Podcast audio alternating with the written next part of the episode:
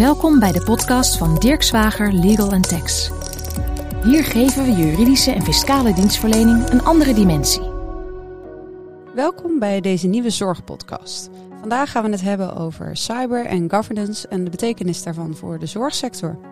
Uh, mijn naam is Charlotte Perquin Delen. Ik ben advocaat bij Dirk Zwager en hou mij bezig met governance vraagstukken binnen het semi-publieke domein met een focus op de zorg. En ik ben vandaag niet alleen, want uh, bij ons is onze cyber- en security specialist Mark Jansen. Ja, hallo. Mijn naam is Mark Jansen. Ik ben ook advocaat en kan me bezig met ICT en privacy. Ja, en wij gaan het uh, vandaag hebben over cyber en governance. En dat doen we niet zomaar. En wij hebben 16 juni jongsleden hebben wij hierover ook een uh, webinar gegeven. En vandaag in de podcast gaan we uh, eerst weer even terug naar de basis. Wat is cyber nou eigenlijk? Wat is governance? En uh, wat moet je hier als bestuurder en toezichthouder in de zorg, wat, wat moet je daar nou mee? Um, we behandelen ook enkele vragen die tijdens het uh, webinar aan bod zijn gekomen. Dus laten we aan de slag gaan. Ja, lijkt me goed. Ja, um, Mark, kan jij ons allereerst vertellen, wat is cyber nou eigenlijk? Waar moet ik aan denken?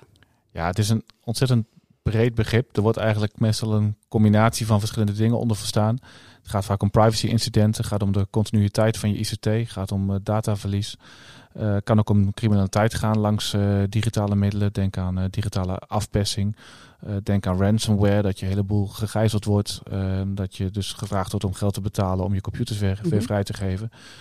eigenlijk continuïteit van ICT in, in hele brede zin van het woord. En moet ik dan bijvoorbeeld ook denken, stel hè, aan de zorg, ik heb een papieren dossier wat ik meeneem en dat ligt in mijn auto. Mijn auto, er wordt ingebroken. Is dat ook cybersecurity? Valt dat daar ook onder? Nou ja, uh, meestal denkt men bij cyber aan het digitale, maar de, mm -hmm. de, de wetgeving die op de achtergrond van toepassing is, de privacywetgeving, een van de toepasselijke wetten, die is in principe op een papieren dossier, uh, mits het enigszins gestructureerd wordt opgeslagen, maar dan mag je vanuit gaan in de zorg, is die privacywetgeving gewoon van toepassing. Ja, dus, dus het is eigenlijk heel breed. Dus waar het, we het, het, is, het is heel breed, ja, ja. absoluut. Ja. En um, waar ik dan verder bijvoorbeeld aan moet denken in de zorg is bijvoorbeeld um, dat er wordt gehackt in mijn uh, MRI-scanner. Um, en dat ik ineens uh, tumoren zie die er helemaal niet zijn, hè, maar door zo'n virus eigenlijk gemaakt worden. Ja. Um, en voor de luisteraars die denken, ja, dat gebeurt nooit. Nou ja, die pilots zijn al gedaan en dat zijn wel degelijk risico's, waardoor je dus echt verkeerde, uh, nou ja, verkeerde diagnoses stelt. Ja, doodeng. Uh, ja, zeker. Um, en, en waar moet ik nog meer in de zorg uh, aan denken? Nou ja, hele praktische voorbeelden die je ook om de zoveel tijd hoort, is dat patiëntendossiers op straat liggen. Of dat verkeerde gegevens worden doorgestuurd. Dat verkeerde diagnoses worden gesteld. Inderdaad, ook het voorbeeld wat je zelf al aanhaalt. We hebben laatst zelf nog een dossier aan de hand gehad waarbij de meetgegevens van slimme uh, metertjes die mee naar huis werden gegeven, die werden vervolgens verwis verwisseld. Nou, dan heb je dus en een datalek te pakken en een verkeerde behandeling. En ja. nou ja, je kan je voorstellen dat dat zo'n soort, zo'n eigenlijk heel klein incident van iemand krijgt een uh, handig device naar huis om zijn eigen hartslag te meten. Die gegevens worden verwisseld en vervolgens gaat er een uh, waaier aan wetgeving, uh, wordt van toepassing op de gevolgen daarvan. Ja. En ik kan me voorstellen dat met e-health en wat, wat steeds meer een opkomst is, hè, en, en ook uh, nou ja, consulten die, die thuis via beeldbedden plaatsvinden en, en van die devices hè, om om eigenlijk gezondheid te stimuleren bij, bij patiënten. Um, dat die toename van e-health eigenlijk nog meer gevolgen heeft voor cyber, cybersecurity en wat je daar dus mee moet. Zeker. Ja, het is ook niet voor niets dat al dat soort e-health uh, allemaal gecertificeerd moet worden voordat het uh, gebruikt mag worden. Maar ja, die certificering, uh, dat is soms nog wat, wat, wat, wat zoeken. Ook de, de mate waarin dat dan moet en de details en dergelijke. En de aanbieders die op die markt actief zijn, die sluiten vervolgens vaak in hun contracten weer allerlei aansprakelijkheden uit. Uh, ja. Maar ja, als zorgaanbieder, je bent onder de streep gewoon verantwoordelijk voor de spullen die je inzet. Ja. Dus als jij dat spul slecht inkoopt onder, uh, onder slechte voorwaarden en de patiënt heeft vervolgens schade, ja, dan kan die patiënt gewoon bij jou aankloppen. Ja. En, en die certificering, waar moet ik aan denken? Wat voor certificering is dat? Ja, dat, uh, dat, zijn, dat is, hangt samen met die CE-markering. Vanuit uh, eigenlijk CE-markering die voor alle producten in Europa geldt. En afhankelijk van de risico's die er meespelen, um, uh, kom je dan in hogere klassificaties terecht. En uh, er zijn dus hele discussies gaande van in welke mate dan software dan ook weer gecertificeerd moet worden. Mm -hmm. uh, nou ja, tegenwoordig moet dat wel. Uh, vroeger was dat nog een hele discussie. En, en dan, dan, dan krijg je dus een heel gedoe over versiebeheer en dergelijke om maar weer te waarborgen dat de kwaliteit van die spullen goed is. Dus er zit nog een hele wereld achter. Dus bijvoorbeeld als jij als uh, zorgorganisatie uh, een contract aangaat voor het beheer van jouw elektronische patiëntendossiers of hè, zoiets, dan moet daar dus een certificering bij zitten bij die organisatie. Nou, een EPD is, uh, is al meteen een beetje een is, is meteen weer een beetje in een grijs gebied. uh, nee, het gaat bijvoorbeeld om software die meehelpt bij het stellen van diagnoses. Maar dat is bij sommige EPD-pakketten tegenwoordig ook al wel zo. Dus dat begint een beetje een, uh, dat beginnen een beetje schuivende panelen te worden. Dus het, het simpele administreren van, van vastgestelde patiëntgegevens in een EPD. Uh, dat valt van oudsher niet onder die hoge risicoclassificatie. Maar zodra de, die software wat meer uh, ja, zelfdenkend wordt, om het zo maar te noemen, en ook daadwerkelijk voor de diagnose wordt gebruikt, dan val je weer in een ander straatje. Oké. En um, je had het net al even over die verantwoordelijkheid. Hè? En, en wij hebben het nu natuurlijk heel erg over de verantwoordelijkheid van zorgorganisaties en, en de bestuurders en toezichthouders die daar werkzaam zijn. Um, ik ga als zorgorganisatie samenwerken met een andere partij Um, daar is sprake van dataverwerking of, of hè, nou ja, in ieder geval privacy kan in het geding zijn. Uh -huh. um, bij wie ligt dan de verantwoordelijkheid om te controleren of de contractspartij met wie ik als zorgorganisatie samenwerk wel een betrouwbare partij is? Nou, de voorvraag is welke rol eigenlijk die samenwerkingspartner nu inneemt. Uh -huh. Uh, want vanuit de privacywetgeving bezien kun je ofwel te maken hebben met twee partijen die ieder voor zich verantwoordelijk zijn. Ja. Of er kan sprake zijn van een overlappende verantwoordelijkheid als je voor een stukje daadwerkelijk gezamenlijk de doelen en uh, middelen vaststelt van de verwerking. Maar in theorie kan er ook sprake zijn van een stukje uitbesteding. Dat ligt niet zo voor de hand bij een samenwerkingspartner, maar ja, je weet het niet. Soms is die samenwerkingspartner zo ondergeschikt, om het zo maar te noemen, dat hij eigenlijk gewoon uitvoert wel uh, conform de kaders die jij stelt. Nou, in het laatste geval is die partner een verwerker. En dan moet je een verwerkersovereenkomst sluiten en dan moet je ook van tevoren toetsen of die betrouwbaar is. Dus dan mm -hmm. ligt die verantwoordelijkheid bij jezelf. Uh, als er sprake is van gezamenlijke verantwoordelijkheid, dus van een stukje overlap, uh, of overlap moet ik eigenlijk zeggen, dan, uh, dan is er sprake van hoofdelijke aansprakelijkheid. En dan is het dus ook zaak om daar goede taak- en rolverdeling in af te spreken. Ja.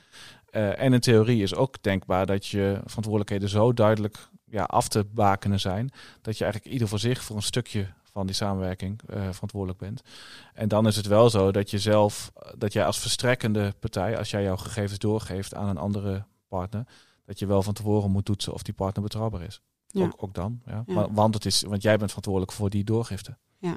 Ja, en jij blijft natuurlijk ook altijd verantwoordelijk door, voor de zorg die jij verleent. Hè? Dus, Zeker. Dus, maar goed, daar komen we denk ik zo meteen op als we het hebben over governance. Um, en tijdens het webinar werd een vraag gesteld of die, uh, die verantwoordelijke, hè, dus, dus uh, moet die altijd een juridische entiteit zijn, zoals bijvoorbeeld een stichting of een BV werd gevraagd. Uh, nee, dat hoeft niet. Dat is meestal wel zo, maar het mm -hmm. begrip verwerkingsverantwoordelijke is zo breed gedefinieerd. Er staat in de wetdefinitie ook zoiets als een orgaan, kan ook al een, een orgaan van een rechtspersoon, kan ook al een verwerkingsverantwoordelijke zijn. Dus dan krijg je nog weer eens binnen een rechtspersoon, krijg je nog weer een afzonderlijke verwerkingsverantwoordelijke. Meestal is uh, gewoon de rechtspersoon de verwerkingsverantwoordelijke, maar dat, dat is dus wat ruimer gedefinieerd in ja. de wet.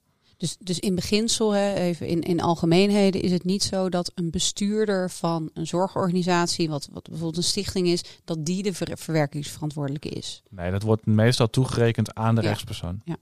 Okay. Um, nou, we hadden het net al even over e-health en dat dat best wel in opkomst is. Hè? En, en uh, dataverwerking op zo'n manier dat het wellicht ook uh, heel slim dingen kan voorspellen over de gezondheid van iemand. Uh, je ziet dat ook met bijvoorbeeld het bijhouden van bloeddruk en, en, hartslag. En dat dat kan voorspellen over hoe gezond iemand is. Um, tijdens het webinar werd een vraag gesteld over gegevensverwerking. En um, daar werd de vraag gesteld: is voldoende dat je dus in die zorg- en dienstverlening met een cliënt hebt opgenomen dat toepassing van innovatieve middelen, zoals bijvoorbeeld een of andere app, um, dat dat deel uitmaakt van de zorgverlening? Nou, dat lijkt me iets te gemakkelijk. um, kijk, in de basis, in de zorg worden bijzondere persoonsgegevens verwerkt. Ja. En voor het verwerken van bijzondere persoonsgegevens geldt een verbod in principe. Maar vervolgens staat er in de Nederlandse privacywet weer dat zorginstellingen voor zover noodzakelijk voor de behandeling wel degelijk medische gegevens mogen verwerken. Dat is ook wel logisch, want anders kan een arts geen, nee. zijn artsenwerk niet doen. Um, de uitdaging bij dit soort innovatieve ontwikkelingen is vervolgens van ja, is dat nou werkelijk noodzakelijk? Nou, daar kun je al een boom over opzetten. Het, mm. het, het, het is handig, maar is het ook nodig? Dat, dat, dat is al een vraag op zich. En de vraag die daar nog weer achter zit, is wat doet die aanbieder van die app nou weer met jouw gegevens? Mhm. Want heel veel van die uh, aanbieders die hebben ook weer eigen belang om die gegevens verder te verzamelen, om die app verder te laten ontwikkelen, om het zelflerend algoritme te voeden en dergelijke. Nou, dat kunnen hele nobele doelen zijn en daar kun je ook hele goede afspraken mee maken. Uh, maar dat hoeft nog niet te betekenen dat het daarmee noodzakelijk is om die app in te zetten. Dus het kan maar zo zijn dat je voor het inzetten van die app toch weer terug moet naar de patiënt ja. en toestemming moet vragen. En als je dan vervolgens goede afspraken hebt gemaakt met die appontwikkelaar, dan is die toestemming ook niet zo spannend meer, denk ik. Want dan kun je aan de patiënt uitleggen van, ja, beste patiënt, wees gerust. Ja. Wij, wij hebben het volgende afgesproken met die leverancier. En wilt u onder die omstandigheden toestemming geven? Nou ja, ja. dan zal dat een no-brainer zijn voor die ja. patiënt, lijkt me. Ja, zo van, hè, dit draagt bij aan de kwaliteit van de zorgverlening. Dit zorgt ervoor dat wij beter dingen kunnen voorspellen. Dat wij de behandeling meer op maat kunnen maken. Ja. Um, en je had het uh, over uh, verwerking van bijzondere persoonsgegevens. Kan je nog even hè, voor de luisteraars, wat zijn bijzondere persoonsgegevens nou eigenlijk? Ja, dat zijn gegevens, uh, dat is een, een, een, een, bonte verzameling aan gegevens. Maar de, dat, als je het historisch bekijkt, gaat het om gegevens op grond waarvan mensen gediscrimineerd zijn en in, mm -hmm. de, in de Tweede Wereldoorlog in kampen zijn beland. Daar komt het vandaan. Ja. Dus het gaat om gezondheidsgegevens, gegevens omtrent politieke voorkeur, seksueel gedrag, vakbondslidmaatschap, etniciteit. Um, criminaliteit, strafrechtelijke veroordelingen, dat valt weer een beetje een andere categorie, maar dat is even goed verboden. Mm -hmm. um, vergeet ik er nou nog eentje? Uh, religie en, nou, volgens mij vergeet ik één of twee, maar ja. gro grosso modo een beetje de klassieke discriminatiegronden. Ga, ja. dan, ga dan maar vanuit, dat zijn bijzondere persoonsgegevens. En, en waarom worden die dan in de zorg verwerkt? Want weten ze niet alleen gewoon mijn geboortedatum en mijn naam? Waarom... Nou ja, de zorg gaat natuurlijk per definitie over gezondheid. Dus ja. dat, dat is al een categorie, okay. bijzondere ja. persoonsgegevens. Ja. Maar in de zorg zijn ook uh, regelmatig uh, religieuze gegevens van belang. Dus stel dat iemand uh, ja, heel, heel, heel religieus van opvatting is, dan kan het van belang zijn om bepaalde behandelingen wel of niet te doen. Dat Sommige behandelingen wil iemand misschien niet ondergaan. seksueel gedrag kan natuurlijk voor allerlei medische aandoeningen van belang zijn om te weten. Dat is ook weer een bijzonder persoonsgegeven. Nou ja, vakbondslidmaatschap lijkt me wat theoretisch, ja. maar ja, je weet het niet. Ja. you ja. never know. Maar dat zijn zo even wat klassieke voorbeelden waarbij die dingen met elkaar kunnen schuren. Nou is het wel zo dat um, voor zover, dan krijg je weer opnieuw dat noodzakelijkheidscriterium, voor zover het nodig is voor een goede behandeling, mogen ook die andere bijzondere persoonsgegevens in de zorg wel worden verwerkt. Ja. En dus alleen al als iets genoteerd wordt, bijvoorbeeld in dat, in dat elektronische patiëntendossier, hè, bijvoorbeeld in een gesprek met, met een, met een uh, patiënt en, en de arts noteert het, dan heb je dus al te maken met bijzondere persoonsgegevens. En dan gaat het niet alleen om de gegevens die je bij binnenkomst in het ziekenhuis noteert. Hè? Zoals je moet je naam doorgeven, je BSN en, en, en dat soort dingen. Nee, kijk, in uh, uh, de AVG, de Algemene Verordening Gegevensbescherming, is van toepassing op iedere verwerking van persoonsgegevens. Uh -huh. En een verwerking is ieder werkwoord. En ja. persoonsgegevens is alles wat maar enigszins herleidbaar is tot de persoon. En bijzonder is dus weer als het in die hok ja. hokjes valt van onder andere medisch. Nou, het enkele feit dat jij in een ziekenhuis bent, is al een medisch persoonsgegeven. Ja. Ja, dat ik daar ben, inderdaad. Ja, dus, want je bent dus dat ik een afspraak heb. Ja, waarom heb ik die afspraak? Ja, precies. Omdat er iets medisch met je aan de hand is. Ja, ja. Um, nou ja, hebben, we hebben het net even gehad over wat is cyber. Toen zijn we al een beetje uitgeweid. Uh, nou ja, dat cyber is in ieder geval heel breed. Um, we moeten dus niet alleen denken aan, aan digitale verwerking, maar bijvoorbeeld ook dat dossier wat, wat uh, nou ja, op straat kan komen te liggen. Um, de inbreuken hebben we het over gehad. Hè, wat voor soort inbreuken, uh, digitaal of diefstal en, en alle tussenvormen. Um, maar nu moeten we het eigenlijk, hè, we hebben het over cyber en governance. Uh, dus dan is vervolgens de vraag, ja, wat is nou eigenlijk governance en, en wat heeft cyber daar nou mee te maken? Mm -hmm. Um, tijdens het webinar kwam al aan bod, er is best wel een overlap tussen de, de cybernormen, om het zo maar te zeggen, of het cyberkader en het, en het governance kader. Um, wat is cyber nou in, in, dit verband? Hier gaat het met name om wat moeten bestuurders en toezichthouders vanuit hun bestuurlijke taak, vanuit hun toezichthoudende taak, wat moeten ze nou met zo'n thema als cyber? Um, waarom is dat van belang en waarom kleurt dat ook hun taak? En dan hier binnen de zorg. Ja. Um, nou ja, we hebben daar met name, hè, als, je, als je gaat kijken naar die behoorlijke taakvervulling voor van die bestuurder en die toezichthouder, dan zitten we in uh, boek 2 van ons burgerlijk wetboek. En als we dan gaan kijken, nou ja, die goed bestuurder die moet um, allereerst nou ja, zijn taak behoorlijk uitoefenen. Ehm, maar een bestuurder en een toezichthouder in de zorg, die hebben als voornaamste focus die, die kwaliteit van zorg. Mhm. Ehm, die is neergelegd in de uh, WKKGZ. Ehm, maar eigenlijk in breder verband zien we hem ook terugkomen hè, in de governance code zorg. En dat is eigenlijk waar de bestuurders en toezichthouders zich op richten. Nou ja, jij gaf net al aan, als er sprake is van cyberinbreuken, dan kan dat dus in potentie een enorme invloed hebben op die kwaliteit van zorg. Ja.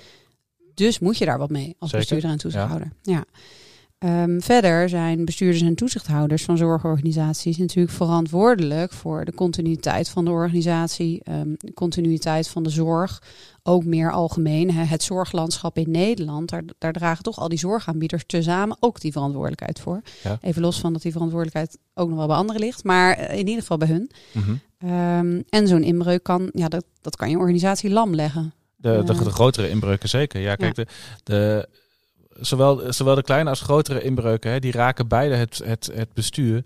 Kijk, het bestuur of de organisatie wordt geacht om passende beveiligingsmaatregelen te nemen. En als, als je maatregelen niet passend zijn, dan zak je als het ware door het ijs en dan kunnen er dus dingen mislopen. Ja. Um, het, niet alles raakt meteen de continuïteit. Ik bedoel, het, stel je voor dat, dat één uh, patiëntendossier op straat ligt, dat raakt niet meteen de continuïteit, maar het kan Ja. wel leiden tot claims. Ja. Um, als je te maken hebt met ernstigere zaken, zoals een uh, ransomware uh, aanval, ja, dan kan maar zo je hele IT-omgeving versleuteld raken. Ja, dan, dan ligt je ziekenhuis gewoon plat. Ja. Uh, dat nogal een evident voorbeeld van iets dat de continuïteit raakt. En als je dan als bestuurder niet kunt verantwoorden wat je aan, aan die beveiliging preventief gedaan hebt, dan, ja, dan heb je wel wat uit te leggen, denk Ja. ik, vanuit bestuurdersaansprakelijkheidsperspectief. Ja. Ja, en ook als we kijken naar bijvoorbeeld de governance code zorg, hè, die is net uh, per 1 januari kennen we weer een nieuwe, althans nou ja, een geüpdate versie. Daar hebben we ook een andere zorgpodcast over gemaakt. Um, die jullie als het goed is terug kunnen vinden in het lijstje uh, met verwijzingen naar andere podcasts over de zorg. Uh, maar in die governance code zorg is ook heel erg neergelegd dat uitgangspunt van goede zorg, um, het waarborgen van die maatschappelijke doelstelling als zorgorganisatie, maar ook dat maatschappelijke vertrouwen in die zorgorganisatie. Um, ja, ik kan me heel goed voorstellen als je als, als patiënt of cliënt niet helemaal weet, goh, hoe gaan zij nou eigenlijk met mijn uh, precaire gegevens om, dat je Mhm. ook dat vertrouwen verliest in die, in die zorgorganisatie. Ja, dat, dat lijkt mij ook. Nou, Ja. wat misschien wel een aardige parallel is in deze om te noemen, is dat ehm, sinds, een, sinds een tijdje is het makkelijker geworden om collectieve procedures te voeren. Eh, en eh, daar is een heel Ja. register van, eh, van aanhangige collectieve procedures. En je ziet dat een, eh, ongeveer de helft of zo, een, geval een flink aandeel van die procedures gaat over privacy schendingen. Dus het zijn allemaal consumenten die hun vertrouwen in een bepaalde onderneming of instelling zijn verloren vanwege een datalek of een ander groot, eh, groot privacy incident. Ja, en daar wil je als zorginstelling toch gewoon niet tussen staan. Dat Nee. je zegt eh, stichting eh, slachtoffers eh, van ziekenhuis X of zo. Dat, dat, Nee. dat, dat, dat, dat zou je toch niet moeten willen. Eh, maar de wetgever faciliteert dus dat soort procedures. Ja. Eh, en ja, dat zou je moeten willen voorkomen. Ja, zeker hè, als zorgorganisatie. Dat, dat vertrouwen dat is gewoon cruciaal. En dat, uh, dat probeer je op alle mogelijke manieren te waarborgen. En dat betekent dus ook dat je als bestuurders en toezichthouders uh, nou ja, moet zorgen dat, jij, dat de cyber en de cybersecurity binnen je organisatie op orde is. Um, Zometeen komen we ook nog even hè, van hoe doen we dat nou eigenlijk. Um, het zorgplichten kunnen verder nog bijvoorbeeld voortvloeien uit contracten. Denk daarbij aan de zorgverzekeraar, maar ook met, met cliënten zelf of met patiënten, uh, met andere organisaties. Dus um, je ziet in ieder geval dat je als bestuurder en toezichthouder vanuit verschillende perspectieven, of dat nou behoorlijke taakvervulling is, of het nou het waarborgen van goede kwaliteit is, continuïteit. Um, je moet iets met cyber, dat is wel duidelijk. Ja, zeker. Ja, ja. Um, nou, dan die gevolgen van, van cyberinbreuken. We hebben er al een aantal uh, genoemd van, goh, uh, er wordt vastgesteld dat er sprake is van een tumor. Maar ja, dat is er eigenlijk niet. Er is gewoon een inbreuk op jouw MRI-systeem. Um, cyberinbreuken binnen de zorg, is dat een illusie of is het daadwerkelijk het geval? Gebeurt het? Ja, het, het, het gebeurt al. Uh, uh, van, van heel klein tot, tot ernstige. Ik heb, we hebben volgens mij nog geen ziekenhuis gezien in Nederland dat plat komt te liggen. Maar in het buitenland nee. zijn al wel voorbeelden van onder andere ransomware uh, aanvallen. Ja, en ja. Dan, dan ligt je hele bedrijfsvoering dus stil. Ja. ja, en datalekken in de zorg komen ook vrij veel ja. voor. Um, de autoriteit persoonsgegevens roept het ook om de zoveel tijd dat het aantal datalekken in de zorg best fors is. Mm -hmm. Um, een klein beetje relativering is wel dat er vrij, ook wel vrij veel pro forma meldingen zijn van, uh, van relatief kleine incidenten. Dus de zorg is ook wel goed in de basis signaleert de zorg het ook wel vrij goed. Mhm. Dus de zorg is ook wel vrij goed in het melden van, eh, van zaken. waar, waar moeten ze dat dan melden? Bij de autoriteit. Ehm, de, en als het, voor de, als het risicovol is voor de betrokkenen, ook nog weer eens bij de betrokkenen. Eh, en dat laatste kan natuurlijk met name PR-technisch wel vervelend uitpakken. Ja. Stel je voor dat, jou, eh, dat jouw EPD gehackt wordt of, eh, of je hebt een ransomware aanval of iets anders heel groots. Ja, dat betekent dus praktisch dat je al je patiënten moet gaan bellen. Ja. En dat zullen er, eh, ja, afhankelijk van de omvang van je zorginstelling, eh, van eh, enkele tienduizenden tot enkele honderdduizenden mensen zijn. Ja. dat is wel een gevalletje van tuig maar een callcenter op met belscripts en Ja. allerlei communicatieprotocollen en dergelijke die dan in werking gaan treden. Dus dat, dat heeft heel wat voet in de aarde. En Ja. als je daarin belandt, ehm, ja, dat, dat- wij begeleiden dat natuurlijk om de zoveel tijd. Maar dat Mhm. zijn voor de cliënten altijd hele hectische periodes. En eh, de- eh, een mailtje sturen naar al je patiënten, dat is niet voldoende. Goh, er is wat gebeurd. Nou, ehm, de praktische uitdaging waar je tegenaan loopt. De, de voorvraag, een- een mailtje zou onder omstandigheden kunnen. Mhm. Eh, maar de voorvraag is of dat nou het juiste medium is, gelet op de omstandigheden en het risico. Maar je loopt vaak tegen hele praktische dingen aan, als dat je van lang niet iedereen een mailadres hebt. Nee, dat is Dus- waar. Dus, eh, Of wat- dat ze die niet lezen. Moet je er maar van uitgaan dat ze... Ja, Ja. dat soort dingen. En eh, je hebt te maken met mensen die misschien al wat ouder zijn of Ja. die niet allemaal handelingsbekwaam zijn. Dan moet je allemaal meewegen in je af- overweging van eh, welk medium kies ik om te communiceren. Wat is dan vervolgens de inhoud van de communicatie? Is dat voldoende begrijpelijk voor de ontvanger? Eh, dat, is, dat is nog helemaal niet zo heel eenvoudig. En eh, de, de uitdaging is dat de wetgever wel zegt: van, gij zult binnen 72 uur melden en gij zult zo snel mogelijk daarna, of eigenlijk parallel Mhm. daaraan, ook de betrokkenen zo goed mogelijk informeren. Ja. En dat is een heel tere balans die je moet bewaken. Want enerzijds moet je de betrokkenen voldoende op tijd informeren. Maar je hoeft hem anderzijds ook weer niet te vroeg te informeren. Want soms, soms weet je zelf nog helemaal niet zo goed Wat wat, er- nee. wat er nou aan de hand is. Dus je wilt ook voorkomen dat je die betrokkenen overdondert met allemaal ja, van die zinloze informatie van er is misschien iets aan de hand en u bent misschien getroffen. Ja, daar heeft de betrokkenen ook niet zoveel aan. Nee, dat is Eh, paniek voor niks. Ja, precies. Dat is Ja. paniek voor niks. En de goede balans daarin eh, vinden is, eh, ja, is een leuke praktijkuitdaging. Ja, waar je dagelijks mee te dealen Ja, hebt. Althans. precies. Ja. Ehm, je noemde het net al, hè? stel zorgorganisatie. Ehm, je moet dus ervoor zorgen dat als bestuurder, als toezichthouder, dat jou die signalen ook naar boven komen. Hè? Want ik bedoel, die, die inbreuken of die, die, nou ja, die foutjes die er kunnen gebeuren, Ja. ehm, die moeten wel naar jou toe komen. Dus je moet een soort ja, raamwerk hebben binnen je organisatie. Hoe komen die geluiden naar boven, om het zo Ja. maar te zeggen? Klopt. Ehm, nou, zo'n geluid komt jou ter oren als bestuurder. Wat is het eerste wat je doet? Het ligt eraan eh, onderzoeken wat er aan de hand is natuurlijk. Ja. Hè? Ja. Dus eerst even kijken van wat is dit nu voor melding. Kijk, de meeste organisaties hebben het wel zo geprotocoliseerd dat die meldingen uitkomen bij bijvoorbeeld de FG, de functionaris gegevensbescherming. Of ze hebben een eh, afzonderlijke privacyfunctionaris die naast de FG staat. Dat, eh, dat zie je ook veel. Eh, dus je komt daar ergens terecht. En vervolgens moet, die- moet die persoon, in de regel heeft die het in zijn takenpakket om verdere actie te ondernemen. Ja. Eh, en eh, ja, vervolgactie is dan vaak eh, eerst analyseren wat is er nou aan de hand. En binnen 72 uur een knoop doorhakken van is dit nou meldingsplichtig ja of nee. Ja. En als het meldingsplichtig is, dan de melding bij de autoriteit doen en daarna eventueel bij de betrokkenen. Ja, dus daar moet je ook als bestuurder voor zorgen dat jij die mensen in je organisatie hebt, zeker als je wat groter bent, die dat voor jou signaleren dat er een protocol is, dat er Ja. duidelijke verantwoordelijkheidslijnen zijn. Klopt. Ja, als bestuurder zou ik ook eh, om de zoveel tijd een rapportage daarvan verwachten. Van eh, hoe, hoe loopt dat en wat zijn de Ja. statistieken nu eigenlijk in onze eigen club.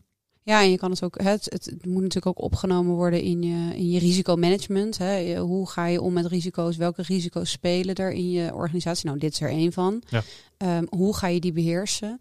Ehm, en vervolgens ook als toezichthouders moet je daar dus ook over geïnformeerd worden. En, en denk ik ook niet alleen als er incidenten zijn, maar ook hoe zorgen wij ervoor dat het, dat het allemaal klopt hè? en dat het goed gaat en wie is waar verantwoordelijk voor. Ja. Zeker, maar ik zou ook intern eh, die controle wel af en toe doen. Kijk, wa- wat we nog niet besproken hebben, maar de, die meldplicht datalekken die Mhm. verplicht ook om intern te administreren wat je nou met datalekken gedaan hebt. Ja. Eh, zelfs als je ze niet meldt bij de AP. Ehm, dus, wat, wat je, dus die FG of die privacyfunctionaris waar die meldingen terechtkomen, die moet wel een totaal administratie hebben van alles wat er gebeurd is. En als bestuurder zou ik die toch wel om de zoveel tijd even willen zien of daarover Ja. gerapporteerd krijgen. Zodat je dan een beeld krijgt van eh, loopt het nu een beetje ja of nee? Want, want het antwoord kan ook zijn dat er geen meldingen binnenkomen.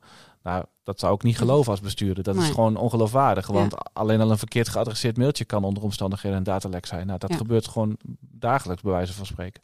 Dus het kan niet waar zijn dat er geen meldingen binnenkomen. Als dat zo is, dan klopt er.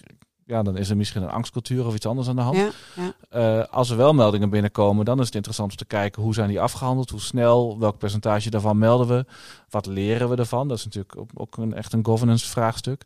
Ehm, en ook waar zitten de mogelijke risico's? Misschien, Ja. misschien moet je als bestuurder wel een reservering op je balans opnemen voor eh, een megaclaim van een betrokkenen of een eh, boete van de autoriteit persoonsgegevens. Dat soort vraagstukken.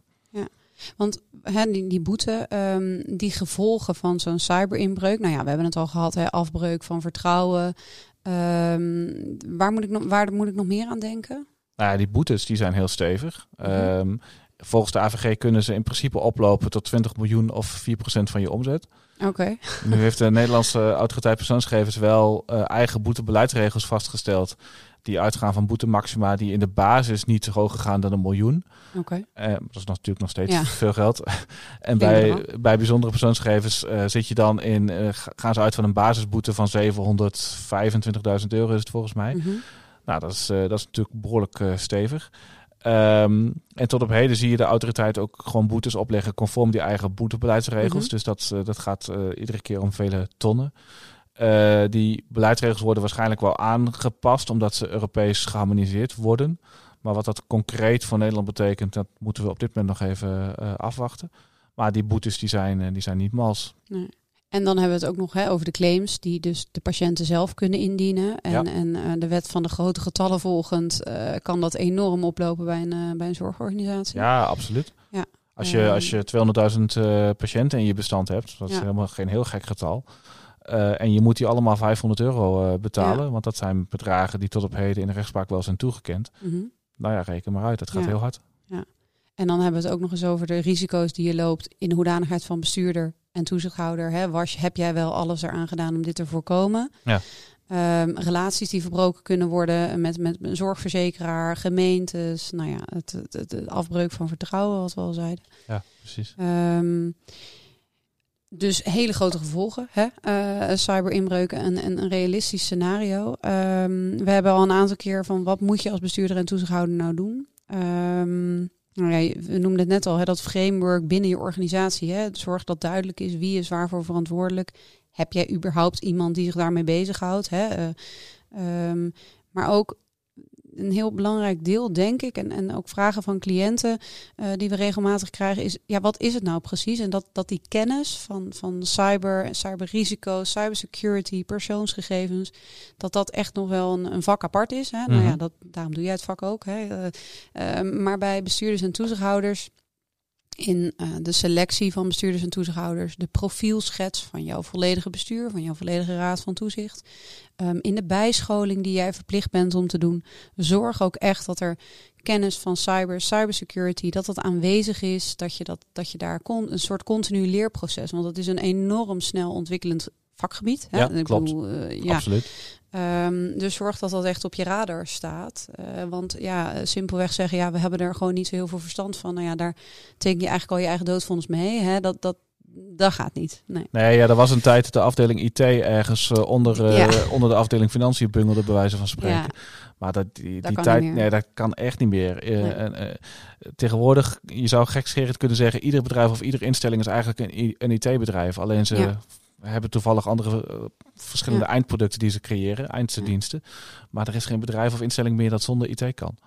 En ook vooral hè, die kleine zorgorganisaties, ook daar is het cruciaal. Want daar zie je nog wel eens van, ja, er is geen budget voor. Of ja, weet je, we doen er niet zoveel mee. Maar dat is eigenlijk als zorgorganisatie ja, niet vol te houden met die bijzondere persoonsgegevens.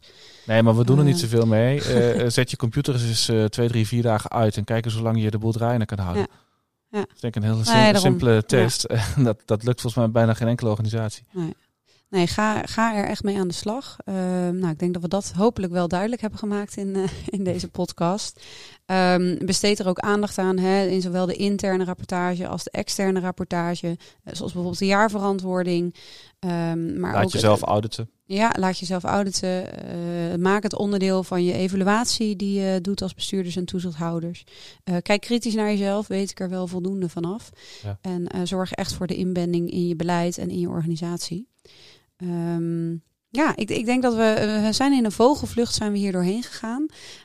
Um, ik, ja, ik zou zeggen, uh, luister nog een keer de podcast om uh, even dat je het helemaal scherp op de radar hebt. Ja, misschien is het wel aardig dat we de luisteraars onze slides aanbieden. Ja? Want, ja, van het webinar. Van, het, van het webinar, want daar staat eigenlijk alles in wat meer detail nog op. Want we gaan er inderdaad nu een beetje snel doorheen. Ja. Dus laat mensen ons maar een mailtje sturen en dan kunnen we die nazenden. En dat uh, mailadres, we zullen hem in de omschrijving van de podcast zetten. Maar voor het geval je nu uh, in de auto aan het rijden bent en uh, nou ja, dan ook een goed geheugen hebt om onze mailadres te onthouden, um, is mijn mailadres is perqueen.dirkswager.nl en jouw e-mailadres is m.jansen.dirkswager.nl.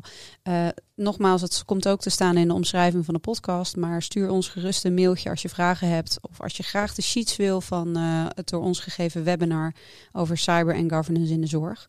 Um, en dan denken wij heel graag met jullie mee over wat cyber nu betekent voor, uh, voor jullie zorgorganisatie. Ja, zeker. Ja, nou, dit was hem alweer, uh, de Zorgpodcast. Uh, dit keer over cyber en governance in de zorg. Um, voor meer onderwerpen die uh, de zorg raken en relevant zijn, kijk vooral ook bij onze andere zorgpodcast.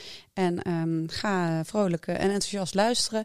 je kan er ook meer over lezen op onze kennispagina van Dirk Zwager, waar we regelmatig artikelen over dit onderwerp publiceren.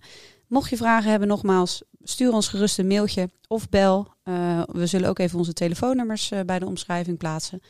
En dan hopen we graag dat jullie een volgende keer weer luisteren naar deze podcast. Ja, helemaal goed. Tot ziens. Tot ziens. Dirk Zwager Legal Tax, podcast.